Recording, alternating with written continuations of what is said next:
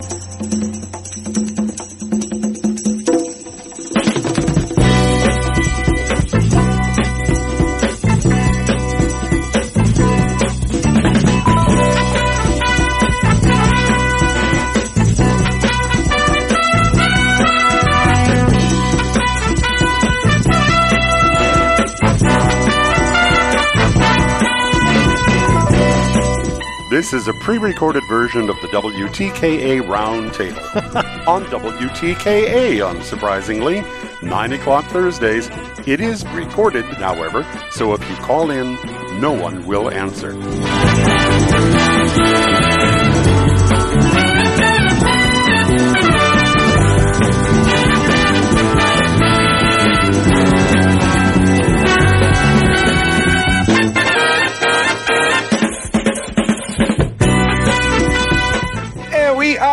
Folks, here on the Michigan Insider Sports Talk 1050 WTKA online at WTKA.com. Sam Webb, Mr. Ira Weintraub on the other side, and the M Go blog crew is in the metaphorical house, right? I mean, we are, they are in the house. Uh, at least our StreamYard house as we do it every single week, breaking down all things Michigan football and basketball related for that matter. Uh, you can follow us on the stream over on YouTube, or of course, you can listen to us here uh, with the crew starting off first with the man that started it all over at MGO blog, our good friend Brian Cook. Brian, good morning. How are you? I'm well. All right. And then we have our friend Seth Fisher. Good morning. How are you? I'm fine. I almost have my hearing back from the uh, Rutgers fans who got super, super loud on uh, for about five minutes. and then the man who had uh, he had a, a woman de- desperately pursuing him, a woman who donned the green and white, uh, made made an offer that I think Craig refused.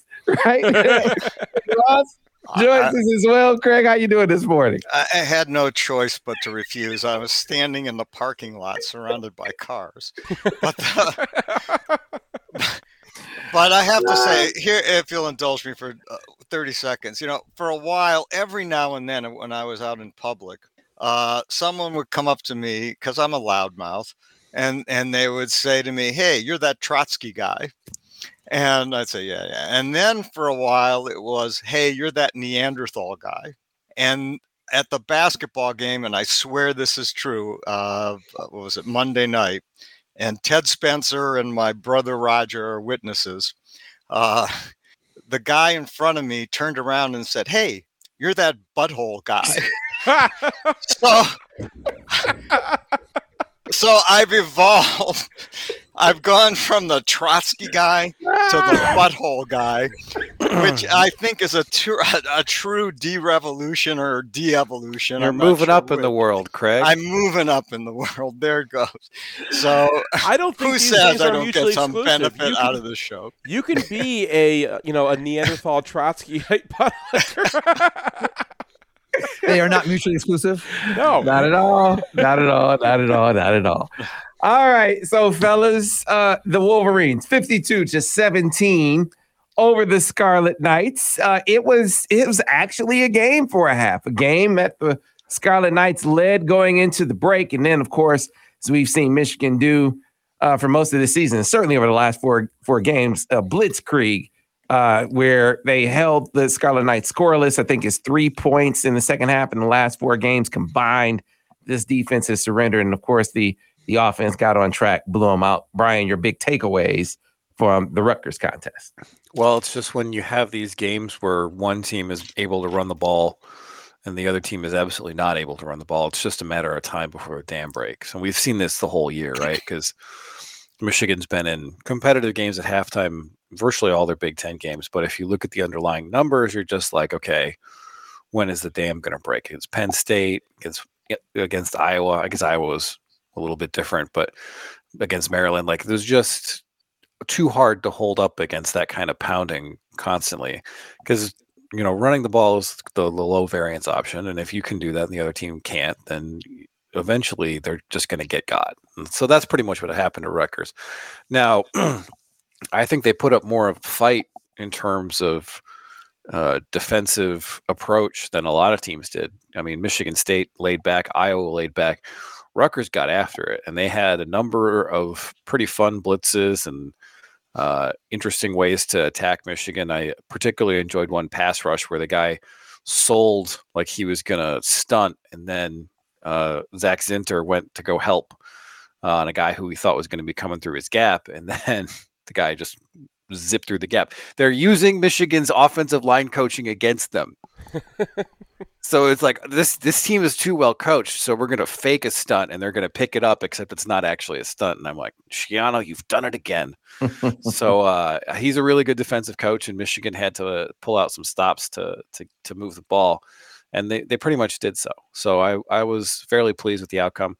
You know, you need a a little bit better accuracy from McCarthy. You need a little bit more help from the wide receivers when they are put in positions where they have to make a tough catch. Uh, but I hope that's coming. Mm-hmm. Yeah. Seth. Yeah, I mean, I I was looking at the defensive side, and it was you know talk about cascades because like this one was weird. Three plays they went from being down to the game being over. It was it only took that you know it was the um couple, couple interceptions. One of them a pick six, and I forget what the next play was. But it was like it was over even before Will Johnson's interception, and but that was kind of what was going on this whole game. If you look at every single play, play by play, Michigan's um, I track expected points added, so it's just like you know the the value of each play, and every single play Rutgers was running was was negative. It was just going to be three and outs, and you know they used third and eight as their like let's go take a shot play. And so sometimes, you know, I think three times they got a shot. You know, they they they they did it. But many other times they didn't do it. And once, you know, the luck of hitting two shots in a row and also getting the punt block kind of ran out on them, that was it. They just did not have the offense. They got it. Their freshman was uh, the quarterback was terrible. I Brian's right. Like it's going to be hard to see even down the road how Gavin Wimsatt turns into a Big Ten caliber quarterback because he doesn't have the accuracy. He's not particularly big. He's not like super fast. It's probably you know he's got more arm talent than anyone who's been there. But Rutgers just they they don't have the talent on offense at all. And you know I I want to like celebrate some things like Michael Barrett had a great day. That's a guy that we've been you know needing a breakout from that level. Uh, and he really did have a great day. He had a, it wasn't just the interceptions. There were a lot of other moments there where he actually performed. And the other guy uh, was having a great day was Taylor Upshaw, and I want to believe in that too. But like you know, Upshaw got some good pass rushes from tackle and, and beat that right tackle who was pretty terrible. Um, so I don't think it really changes anything, but not changing anything is fine. Michigan has been this dominant all season. Craig Ross. Yeah. Uh, you know, a couple things. One is I was impressed with what Schiano did in this game also. And maybe, you know, Michigan should have pressed him because uh, there were, of course, rumors that at one point he would be the head coach here, or maybe he was head coach here for 24 hours. I don't know. And uh, he certainly knows what he's doing as a defensive coach you know, I'm more of a glass half empty guy. I'm, uh, you know, as a, and and and Seth was glass half full, uh, and the you know the game was 7-0 and everything is going along well, and we have like these four plays in a row that are distressing. We had uh, Andrel wide open on a long pass. I don't know if he should have caught it or not. Probably Devin thinks he should have caught it. Uh, I don't know, but I felt that it was slightly overthrown. They, you know, they had a miscut by Donovan Edwards. He he got five or six yards, but I think he could have done a little better on that one, even though he had a really good game. Then I think Olu misses a block, or maybe it was a poor read by uh, McCarthy, and then we have a block punt. So next thing you know, you know, at some point here, it's 150 yards to three, and we're only up 14-7, and uh, and then it gets a bit worse. So it, it was a very strange game, but but I think Brian's commentary that uh, that getting pounded in the run game uh, takes tolls on a team is something that's perhaps hard to appreciate at the time it's it's it's it's going on. Well, I don't think it. ta- I don't. Not. That's not the argument I'm making.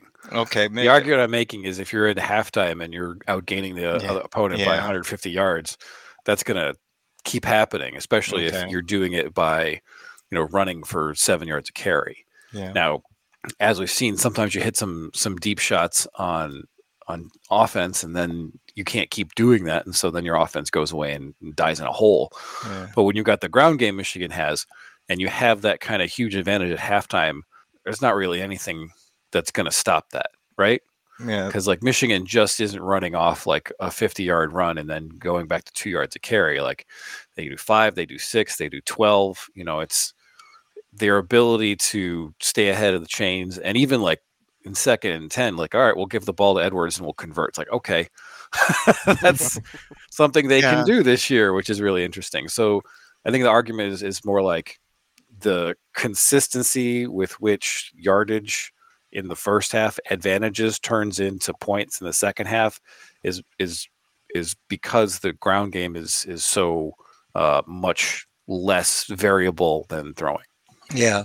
One of the things I, I wonder, uh, you want your guys' take on, uh, or takes. Uh, after the game, I said and, and tweeted this that I felt like, even though the numbers weren't sexy at all, that this was a game where they showed progress in the passing game. They were very intentional about receiver involvement. Uh, you saw them take some some early down shots down down the field. Uh, I agree with with Brian in that look, while it was a little tougher road to hoe running the football early on, four four downs twice in the red zone to punch it in, you knew Rutgers was going to be more physical. They they were run blitzing up the wazoo, but Michigan could have run the ball, uh, you know, as as predominantly as they did against against Michigan State and still won this game. And yet you saw them be very intentional about we are going to throw the football. We are going to target our receivers. We're going to target them downfield. We're going to target them in the red zone. And while the numbers weren't great, they weren't pretty. I think you got to rep that in games if you're going to pull it out when you need it. And so I thought it was progress along those lines. Well, and you get a lot of passes that are coulda, shoulda, right? Like there's that shot towards the end of the half where Bell has it, gets pushed out of bounds. There's the seam route to to Schoonmaker. There's two or three more balls where, you know, they're not easy catches, but you do want your wide receivers to help out your quarterback a bit. And other than you know a couple instances, it was really kind of a situation where I was like, can someone make a play for this guy? Because Rutgers was in contact on a lot of these plays. They have a good secondary. Their defense has been um, pretty competent the whole year, minus Ohio State. And the the kind of things we saw in this game, I don't think are representative of the talent level of the wide receivers. We've seen Ronnie Bell for years and years. We know he can make contested catches, and Cornelius Johnson, we have a little bit less evidence on, but he was the re- leading receiver last year, and he looked really good. And he looked really good in games like Ohio State. So I kind of feel like they just haven't had the reps this year. They haven't had the at bats. And when push comes to shove, I expect them to perform better than they did in this game. Uh, I mean, Brian, maybe you can tell me this. I I watched this game uh, a couple times in slow motion, and I watched particularly uh, Jeffrey Persi at left tackle because I thought, well, okay, he may be playing next year, and uh, and I thought in pass pro he was he was pretty clean. And I saw I didn't see a lot, you know, and I thought in the run game he was okay. Now I'm interested in your take on that. Well, so I think I only had one minus for Percy in the in pass pro, and that's when he didn't recognize the stunt fast enough, and Right, Keegan got kind of hung up on a guy uh, because he couldn't let him go. And then in the ground game, it was mm, sort of like early Ryan Hayes, where he's not being focused on a whole lot. Like uh, they're not running a whole lot of stuff that it's like, okay, we need to pull him or we need to Mhm. have him block down and make a tough block. But the things that he was asked to do, he was he was pretty good at. Um, Barnhart actually had some trouble with Aaron Lewis, which was a really fascinating player to. if to- you recall when, when Aaron Yeah. Lewis was here, I, I said that's the guy I like. I'm well, so Lewis Lewis was really good as a pass rusher around the edge. He has violent hands, and he ripped uh, Barnhart's hands down a couple times to get some Yeah. pressure. But when Michigan went against him in the ground game, they were putting him three or four yards downfield pretty consistently. Okay. So it was very much a tale of two cities for him. And uh, I think he's going to be good in a, in a few years. Like just put on the weight and be able to hold up in the ground game, and he'll be pretty decent. But uh, yeah, so it was charting, and I just I just kept bringing up Lewis because he kept doing things, good and bad. Uh, so, but that was always I just- you're interested in former Michigan players and what they seem to look like, and that was pretty good scout by Michigan. Uh, Don Brown more time. anchor, right? Uh, I mean, Like- he's got the frame; he's not big enough yet. Yeah, Yeah. but just like just the the list goes on and on, and then continues into Rutgers now. But yeah, we should we should talk about Donovan Edwards a little bit more in this game. Yeah, yeah. He he as a obviously his his run. Uh, I think it was a counter that he he almost took to the house, and then as a as a pass catcher, I mean to to really maximize what he can be. Uh, Ira gave the stat that the only player in NCAA history to have a thousand yards rushing and a thousand yards receiving is Brian Westbrook. He's a FCS guy. Donovan Edwards down the line looks like he could be that guy. He could be the FBS version of a guy who has a thousand yards rushing and a thousand yards receiving. We saw him flash in both in both aspects in this game. Yeah, and so last week in, in the UFR, I complained about his ability to maximize the blocking he gets. And I, there are two duo plays that Michigan ran and Corum ran one of them and Edwards ran one of them. And Edwards didn't sell that he was, he didn't press a gap and then regap. And he did that on the long run here. He threatened outside. It's just a step, it's just a little bit of a pause but it got the Rutgers guys to commit. And you see a linebacker commit outside that makes a kick out block really easy. And then one of their safeties is just like on his horse and out of the gap. And that's what turns a decent, nice seven, eight yard run into a chunk play. And there's a pin and pull earlier in the game where they're hammering after it and he stops and goes behind, uh, I think it was Keegan, because the linebacker is, you know, three, four yards in the backfield. And he turns that from a uh, potential TFL into a first down. And he has surprising power for a guy with his stature. Like he ran a couple guys over in this game. We've seen him deck a couple of safeties. Um, and so if he has that ability to to maximize his blocking in anything approximating the way Blake Corum does, now I'm talking about like get 75% of the way there, um, then you're really cooking next year because I mean we saw what happened when you lined him up against a safety, right? That touchdown, he gets man coverage, guys five yards off, and it's like that's not happening. Yeah. And, that, and that guy's not a linebacker, right? He's a safety. Right. Yeah. You know, you you look at to your point uh, on on the counter that he almost scored on. Man, it was excellent reading of his blocks. Excellent blocking up front. I mean, the, the nuance, the way those guys really think on a move. I thought Schoonmaker was was particularly great on that play uh, with the man he found Mhm. on his block and everyone kind of filling in behind him. I mean, it's hard to to really get into without visual aids, but I, it's still up on our site because I was not able. We weren't able to get much content out in the last few days, so it won't get far. I had that whole play broken down, like right at the pretty close to the top. But yeah, yeah, Schoonmaker, Schoonmaker in particular, because I asked Al, I said, "Hey, man, you know, it's it, he, these guys all day long. When you look at their ability to think on the move and make make key blocks where they aren't necessarily blocking the man that you expect them uh, to block on a play, was was outstanding. And then Donovan, his receiving skills, guys. I, I mean." it's just next level. I remember talking to Allen Trieu during his recruitment. He said, you know, he could be a five star receiver.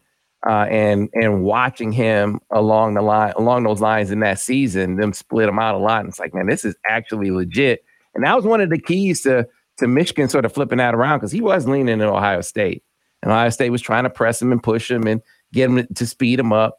Uh, he he wouldn't fall for it. He was looking at other schools, but Michigan they were very intent with him saying, "Hey, we are going to use you as a receiver," and we're seeing that show up uh, now here in this season. Uh, and I think he's going to be more and more of a threat here down the stretch.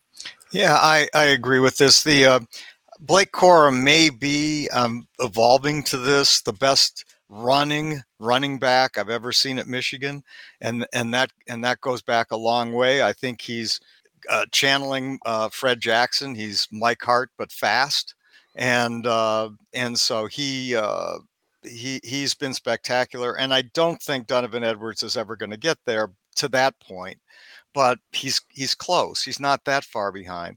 But the thing Donovan Edwards can do is catch the ball and run routes and get open. And this will make him a very high, in my opinion, for a running back, especially NFL draft pick. He's a lock uh, in in the NFL because he's what the NFL wants. Uh, he's like Alvin Kamara and uh, you know, and I see him being that good in in the NFL. And obviously, I, I agree with you, with all of you guys. I think that he's he's a great running back who will who's even more valuable because of his receiving abilities. And I, I need to shout out the right tight ends on the play. I was uh, the it was Schoonmaker on the pin and pull who made a, a great block, but the two tight ends on the on the counter were were Colston Loveland and Max Bredesen, who again you talk about the depth of these guys. Both of those guys had winning blocks on that play. It, it was just it was pristine. I, I want to go back to the sort of the original question, though, guys. I mean, this coaching staff very clearly, very, very clearly, we're saying we gotta work on our our receivers, and and I, what I want to highlight is JJ's performance because when I tweeted after the game, this was progress in the passing game.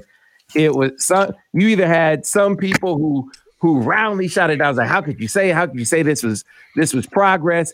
To the other extreme where people say, oh, they didn't throw it enough. They should have thrown it, they should have thrown it more. I actually think that the the mix that they found in this game was was pretty optimal. We we went through and charted the game based on targeting of a receiver based on progression, where they were in the progression that they were intent upon getting to receivers 16 times that they did that, which is the same thing as as the number of a number of times the guy was actually targeted and had the ball thrown to him. So that was key. And then, you know, taking shots on on first down, that was very, very important. But if you add the number of drops to the also the throwaway that JJ had in the red zone, I thought it was actually a it was a much better game for JJ than I think a lot of fans are giving him credit for. I think you have some fans thinking he played poorly in that game. And I don't think it was anything close to that. I actually think he he played well under the circumstances when you consider how many drops he had. Yeah, I, I mean, you know, there is an argument that uh, on a couple of those that were tough catches that he had guys who were more open, like the seemed to Schoonmaker. He, it's a great throw, it's NFL level throw, but also Colston Loveland has no one within five yards of him. So it's uh, you know, like, ah, great throw. Should have made a easier throw to a different guy. And yeah, you would have had that was his second read though. If you think your first read is open. Yeah, but his first read wasn't open. that's that's great. That's been a thing. First read year. had three yeah. guys around him, so it was like ah, ah. But he he put it in there, and uh, without a great play from the Rutgers defensive back, that's a touchdown. So six to one, half dozen the other, I guess. But yeah, I, I felt like his performance you know, you looked at his stats at the end of the game and you're like, that, that didn't feel like a game where you completed under half your passes, right? At least from a quarterback standpoint. I, I was, during the game, I was very frustrated about, you know, someone make a play for this guy. And then part of that is, you know, uh, thrown into coverage in situations where it's difficult, but he got sped up a little bit by the pass rush. So this is not going to be quite as clean a game for the offensive line in terms of my my pass protection grading because they had some issues with the blitzes and Barnhart had some issues with Lewis. So, given that context and the fact that Rutgers defensive backs were in pretty good contact with Michigan, uh, I think yeah he's gonna his grading is gonna come out a lot better than his his stats. Yeah, you you look at his at his decision on the uh, on the missed post to to Andrel Anthony. I mean, he he works that he works that safety. I mean, they the the the safety on the on the boundary side works him so well that you you free Andrel up on the seam. I mean, that was I thought that was high level quarterbacking. Uh, so you end up having you know Andrel Anthony on a on a linebacker. They were in Tampa too, and he got him wide open down the seam. Should have been a catch. You have him. I mean, I don't know about that. yeah, me neither. it hit him in the, hit him in the hands. It, it hit, I ah. mean, Oh, it hit him like on the fingertips, and like he's laying out for it. Like you ru- rerun that play a hundred times, it's not getting caught fifty. Like, Yeah, no. I mean Harlan Hill maybe, but uh, you know even guys in the NFL aren't making that catch as a matter of routine. and he had 10 I mean, yards on the next guy. All you have to do, I mean, you Yeah, When you have him that you could- you open, could say he should have hung it up more. I thought that was a, I thought that was a catchable ball. But anyway, the the other time with with Donovan, you know, they're cover two to that side, and you don't think that Donovan's gonna be gonna be open on a on a hole shot on that play based on the the pre snap look. And he got that. You, I don't know who busted, whether it was your your your corner on that play, Corner sucked you. up on Schoonmaker. or or your safety. What I couldn't figure out is if he was if he was a, a trap. If he was a trap corner, Devin seemed to think he was a trap corner on that. If he was a trap corner on that, then your safety busted. Someone busted on the play anyway. JJ was able to spot it and found Donovan on a hole shot. You get your your uh you know your receiver tackled on an RPO. You throw that away. I mean, you just had this dude kind of really seeing and feeling uh, the the game at a level that you wanted him to see it and feel it in a game where he was getting hit a lot. That was the other thing. He was getting blasted in this contest, and yet you still saw him processing the you know the the plays in the way that you want to see him process them. Again, wasn't perfect, far from per- perfect from him, and you guys are po- pointing out some of the imperfections maybe, but I thought it was progress. Yeah, I mean, I think that they've got some things to work through, and you know, it's coming though. You know, it's something where you can see the talent that JJ has. It's not something that you got to squint. Like you got to squint with Gavin Wimsatt, where you're like, "Is that really?" Uh... no, it's it's coming. Yeah. Yep. Yep. Yep. Yep. Yep. Yep. All right. And so uh, we need to get to a break. I'm curious what you guys thought of some of the other Big Ten action, most notably that Ohio State Northwestern game. Uh, it it continues to hammer on a theme that I see with them and how these two teams, how Michigan, Ohio State, the contrast and the styles make fight sort of matchup that I think we're going to see again when those two teams square off with one another. Also curious what you guys think of Illinois in the aftermath of dropping that one to Michigan State. A lot still to cover here on the Michigan Insider. And of course, a look at Nebraska too. A lot still to get to here on the Michigan Insider MGO Blog Roundtable on Sports Talk 1050 WTKA, the ticket. Yeah, it's just just when you start to think that maybe Illinois is the class of the West, and they still might be the class of the West, you realize how fraudulent and what a dubious distinction that is to be the class of the West, right? They suck on that side. Even I more think- than I thought. Might the might the Big Ten be wise to get rid of the conferences, all scrap the conferences completely? I mean, just- the I pack mean, has. The problem with that is like Yeah. You if you're going to have the two two best teams in the league in the conference championship game, then the game sort of doesn't matter. Maybe if USC comes in and like really starts ripping it up, but uh, Yeah. What did you guys think of uh, and this one from Joey Fauble? He said, uh, I like to play from Will Johnson. I want to see him cover Marvin Harrison Jr. Um, I like the the physical match, all the physicality he brings to the table for sure. I want to see him cover him too. Uh, but you know, I, I guess I mean it in a slightly different context. Uh, you know, I don't I don't know. Uh, Marvin Harrison Jr. is the deal. Yeah. And yeah. if Will and if Will Johnson can cover him, I want to see it. I mean, that'd be great. You know. I mean, I don't think it's going to be a whole lot of man to man. I think Yeah. it's going to be a lot of zone and a lot of blitzing because you got to confuse Stroud and you, and then he's. I mean, his weakness is like you pressure him and he kind of drops off a cliff, and that's still Definitely. happening. yeah. So, I mean, I, I don't want Michigan running man pressures against. Uh, Ohio Yeah, State. that- I don't think it will. right. Yeah. Look, and then Marvin Harris, whatever they do, that receiving corps is going to make some plays. I mean, they made some Yeah. phenomenal plays last year. I know those guys are gone, but they made phenomenal plays last year they did. In that game, and they're going to uh, do it again. Yeah, I don't think they're much weaker than last year. I mean, Well, may- I mean, I mean- if you, if I mean, they're about as good on the ground on both sides of the ball as Northwestern. So, yeah, yeah. Well, yeah, that's for sure. I mean, uh, I mean, I don't, I don't know what uh, what Fitz was doing actually. at some I point was in so. game. I mean, like he he doesn't have the win for two quarters. And you're like, uh okay, they're going to get the fourth quarter. They're going to throw it a little bit, and the first play of the fourth quarter is a wildcat, run. And you're like, yeah, God damn it, What- Fitz. yeah. What what is he doing? I mean, he's like he's like backing himself into a seven or fourteen point loss. That's the point. I mean, like, so And- yeah, he, he was, they were down 14-7 at that point, and I'm like, dude, mm-hmm. you you're not. Tied anymore. You got to like go for this. You got to just like, try. Yeah. I mean, I Uh, decline. We we won't get into this on on the Yeah. air.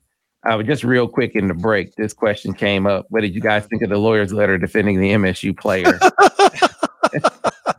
I couldn't believe it wasn't a parody. It was like, is this all, I it's always thought it sunny was. in Philadelphia? What is going on? I thought it was a parody. No, I didn't. not. That's real. no, that's It's that's real. Yeah. That's I mean, that was like written School. by a three-year-old with a Crayola, Well- and s just to begin with. It And that it was a guy- parody until I think it was Pat Forde then put out said this was sent to Sports Illustrated and other media outlets. I thought it was just Solari getting played, but apparently not. Just some Wow. doofus of a lawyer. Uh, yeah. You know, you want my, uh, you know, talking about Izzo's other bad guys. Uh, I've got a taxonomy of bad guys. Uh, you know, how about Tom Izzo for enabling Mateen Cleaves, or Tom Izzo for enabling sexual assaults in his program, or Tom Izzo for uh, always being a victim, or Mark Dantonio for continuously, continually enabling multiple assaults and uh, by his players, some in ski masks. How about MSU for enabling and supporting uh, the horrific war in Indochina by with Wesley Fishel uh, being Diem's mentor? Here we're going deep. I know, or just John Engler. You know, there's some bad guys. Uh, you know, if you want to talk about some bad guys, I'm not sure what any of th- that has to do with, with the particular incident. Well, you know but- what he did. I mean, that was You know. sort of a, a very vague critique. He he left open to interpret about with these bad guys. You assume he's pointing to some some Michigan uh, person, player, coach. I, I don't know who he was pointing at, but that seemed that was obviously very intentional. You know, because it, it sort of allows you to skirt some some criticism for pointing a finger in a situation where you really should not be doing that. I don't care what anyone on the other side said. There is nothing that warranted that kind of response, and I'm not even dignifying the you know that sort of criticism. Uh, you know, I'm not validating that kind of criticism by saying that it's that it's legit. I'm just saying, even if it were the case that they said something, right? That that does not that does not justify the behavior of the Michigan State student athletes in that instance, and he seems to be, you know, give clearing the way for that to be the case. And but I'm not Back surprised by that. About ten seconds. I'm ago. not surprised by that. You seem to not be surprised by that either, Craig. surprised by any idiotic, moronic thing that Tom Izzo says. The ultimate victim. Stand by, guys. Stand by. You might be getting the call, Craig. Uh, I'll be glad to take it. So, fellas, let, let's start off first with Ohio State. No, before we move on to them, Nebraska. Any thoughts on Nebraska? What do you guys think of the Cornhuskers under Mi- Mickey Joseph? What, if any, challenge do you think they'll present when they roll into town this weekend? Uh, none. Like, I don't like. I don't even Come think on. if Casey Thompson doesn't play, this is going to be the biggest blowout of the year. I- Is he playing? Uh, he isn't playing. I mean, Oh wow, that they're they're choosing between Chubba Purdy and Logan Smothers, and there's just no way that either of those guys could ever be a good quarterback. Just I listen think to their you're names. downgrading Logan Smothers. Logan I've- Smothers. It's not don't happening. like Logan Smothers. Okay. They Should have Yeah, named they- him Wolverine Smothers. I, you know, I, uh, they're a terrible defense. Let's start there. They they have the worst defensive numbers in the Big Ten. Now their offense has has actually been okay, but if you take out the quarterback, if you take out Casey Thompson, then I'm I'm not so sure they're very good. I mean, they are three and six. They have their you know sort of normal uh, uh, four. They've got four one loss scores. I mean, uh, or excuse me, four one score losses. Uh, you know, eh, to Rutger. No, excuse me, they won that one. Uh, Purdue and uh, Minnesota. uh, were games that were reasonably close that they lost. So they do have that, and so the their numbers aren't quite as bad as the as the as sort of one loss uh, ledger. But when you look at their defense, it's truly bad, and uh, their offense is okay, but without their quarterback, I don't. I I don't know. Then Brian would be right. It'll it'll be maybe the worst team we They're- played. in They can't while. tackle, and the only guy in that entire team that could tackle is Myles Yeah. Farmer, and he just got a DUI, so he's going to be out. Uh, they got Oh, I didn't. two so linebackers. I think both of them are are playing injured, and like whenever they have to take one of them off the field because the guy's about to fall apart, they put out some guy who like looks like he's never played the game of football before, and like. Nebraska under Scott Frost, when they were like losing games to Ohio State and Michigan by one point, there was always like a little bit of weirdness going on, but it was also just, you know, they they would have a game plan. They would have something cool prepared. Mark Whipple hasn't really had that cool of an offense this year. I mean, maybe it's because they have a transfer quarterback instead of a guy who's been there for 40 years, but like it's they don't feel nearly as dangerous as the Nebraska that was like, you know, one lucky play away from pulling one of these things off. They are a terrible team. When they won games by one point this year, it was to teams that were like barely out of the FCS. It's, this is not a good team. Yeah. All right. So moving on to uh, around the Big Ten horn, so to speak, Northwestern Ohio State. Uh, you know, a lot of people talking about C.J. Stroud having more rush yards than than pass yards. That that, that doesn't. That's not what sticks out to me Yeah. in that game. The the weather conditions sort of mandated that you know you that you approach the game that way. You're gonna it's gonna be a game where you you run the football football better than you throw it. But here's the problem: they had to run the football on Northwestern, and for a good portion of that game, they didn't do it well, guys. And when it came to stopping Northwestern from running the football, they didn't do that as well as at least I w- I expected them to do.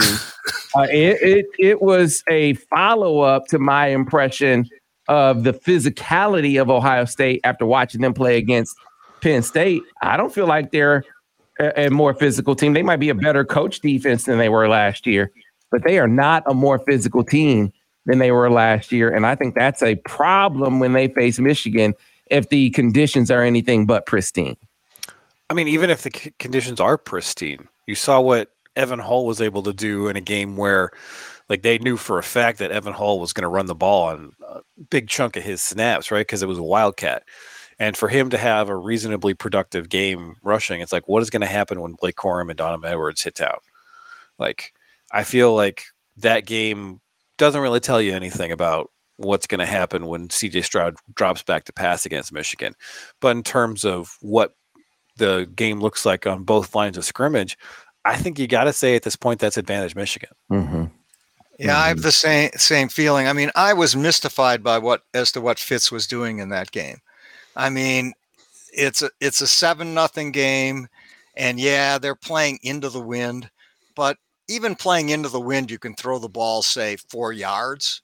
Instead, they ran wildcat, wildcat. Why you know they you know they they were so seemed sort of content until they had the wind, and then when they got the wind, they started running more wildcat plays you know, and and that was down at that point seven to fourteen. So it was hard to, for me to to figure out. I mean, Northwestern's going nowhere. Uh, you know, take a little bit of a chance and try and win the game as opposed to backing into a, a close loss.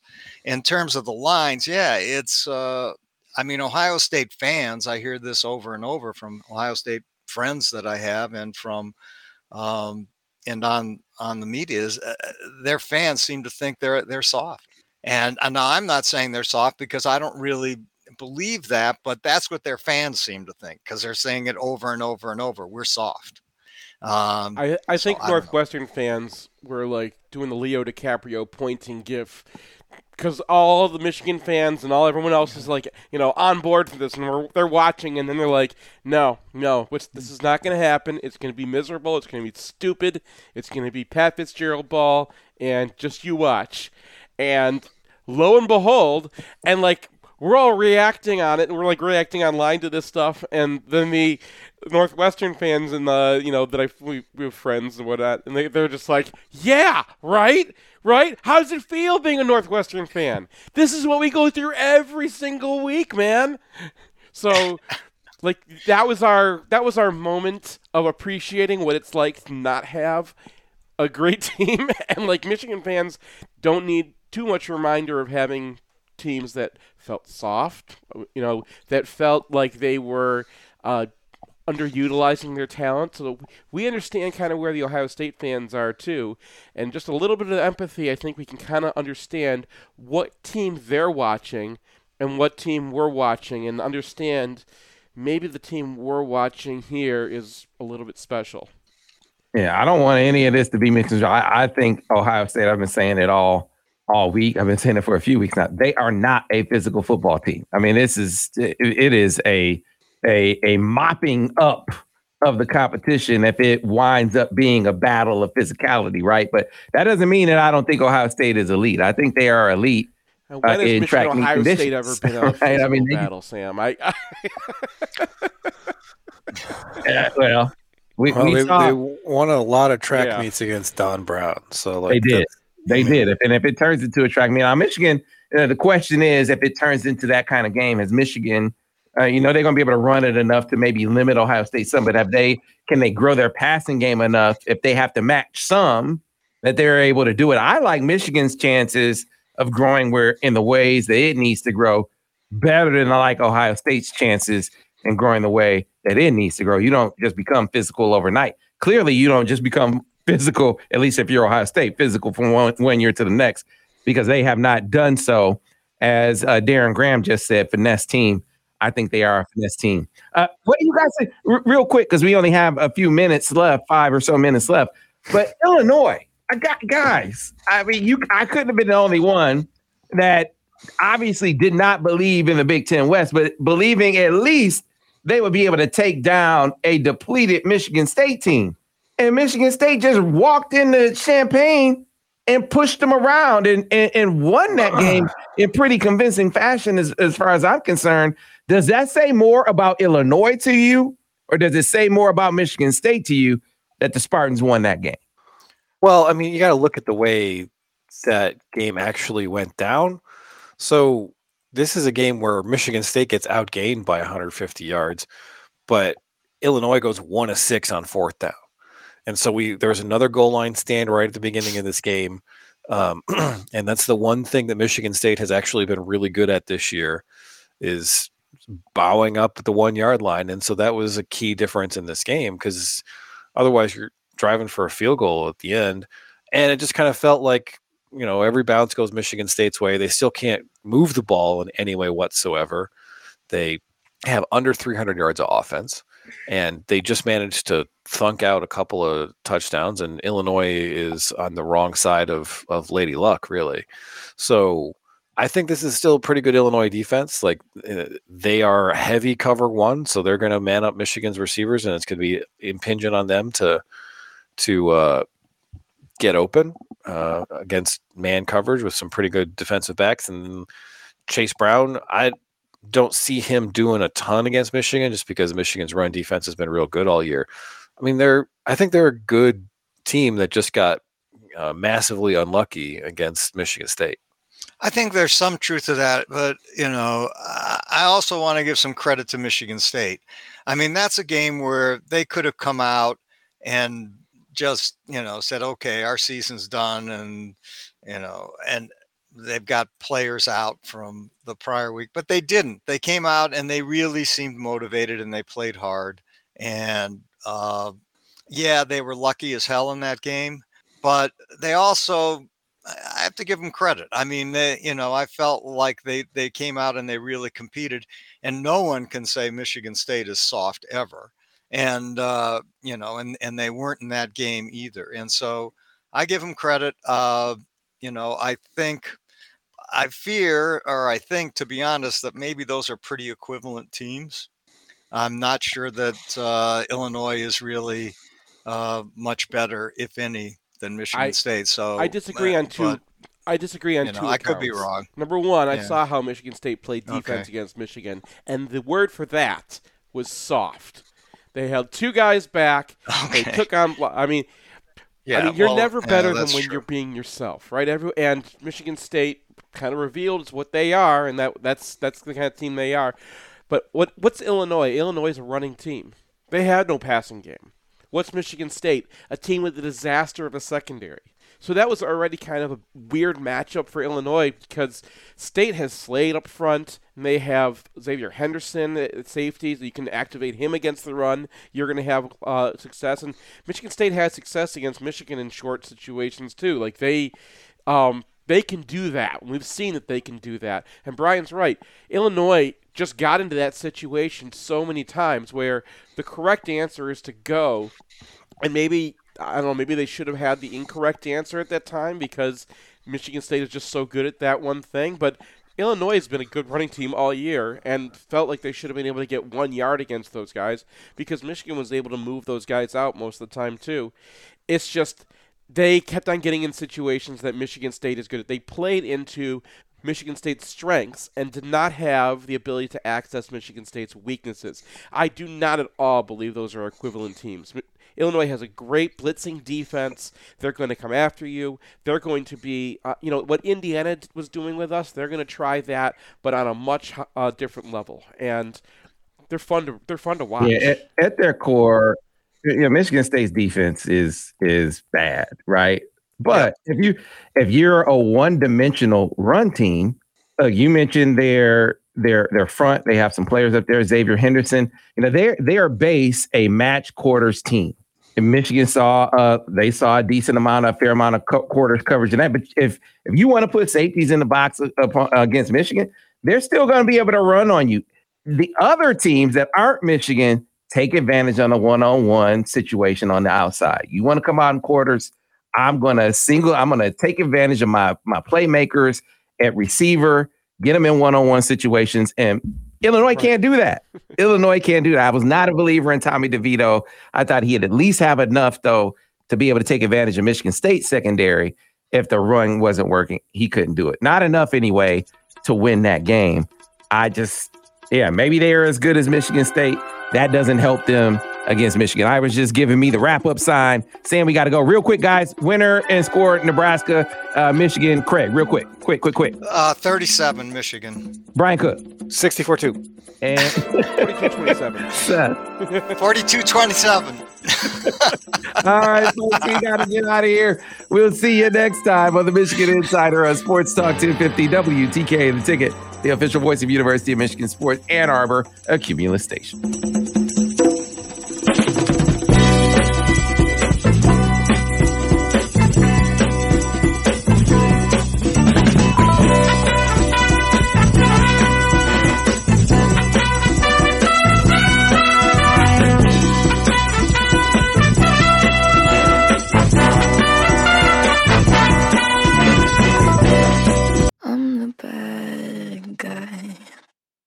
Duh.